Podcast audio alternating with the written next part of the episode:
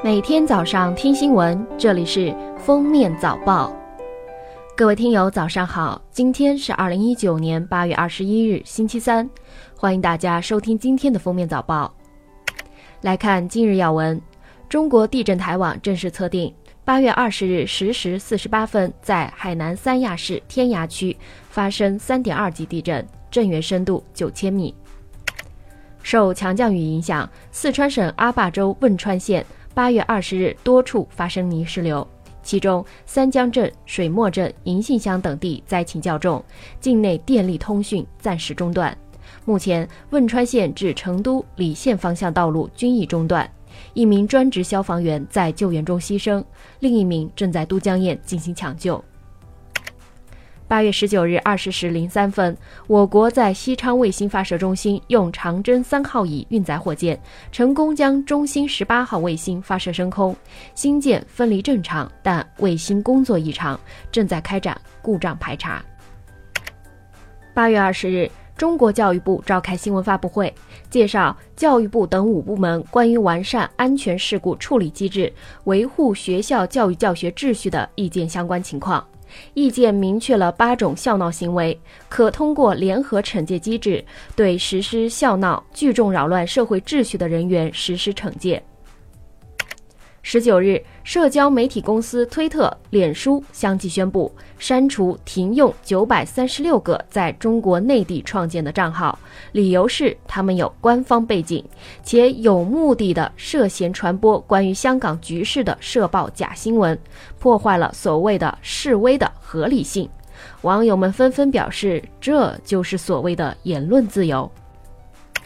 二十一日，我国首只克隆猫大蒜将在北京满月。大蒜是一只经代孕猫自然分娩的英国短毛猫，目前健康状况良好。大蒜与被克隆的猫同名。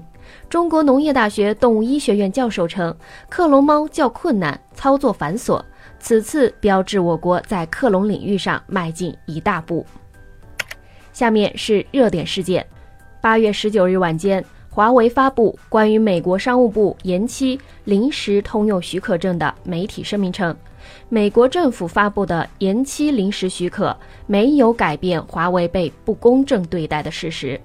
华为反对美国商务部将另外四十六家华为实体列入实体清单，美国选择在这个时间点做出这个决定，再次证明该决定是政治驱动的结果，与美国国家安全毫无关系。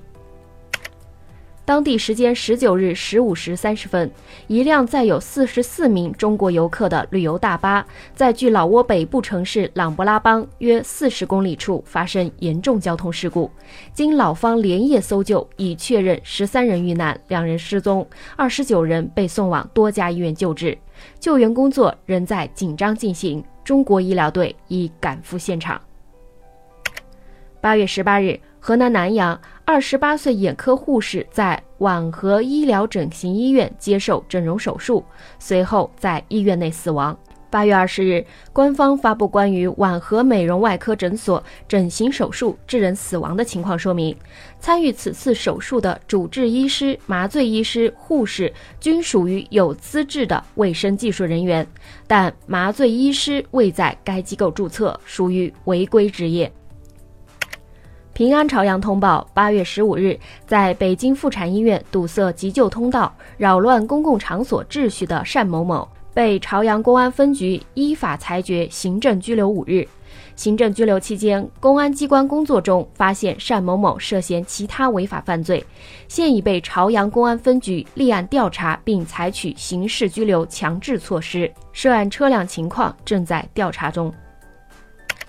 近期有自媒体发布文章称，电子结婚证可用于购房贷款办理、房产过户等。民政部社会事务司负责人表示，目前的电子结婚证并不具备相应的法律效力，不能代替以往的实体结婚证，结婚离婚还需到婚姻登记机关现场办理。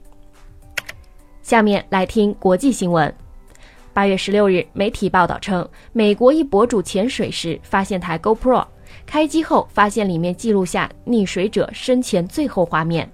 二零一七年，一名二十三岁男子在瀑布下玩水，不幸溺水身亡。其父母一直希望能够了解他遇难前的情形。该博主潜水前便已听说此事，视频中的人正是当年的溺水者。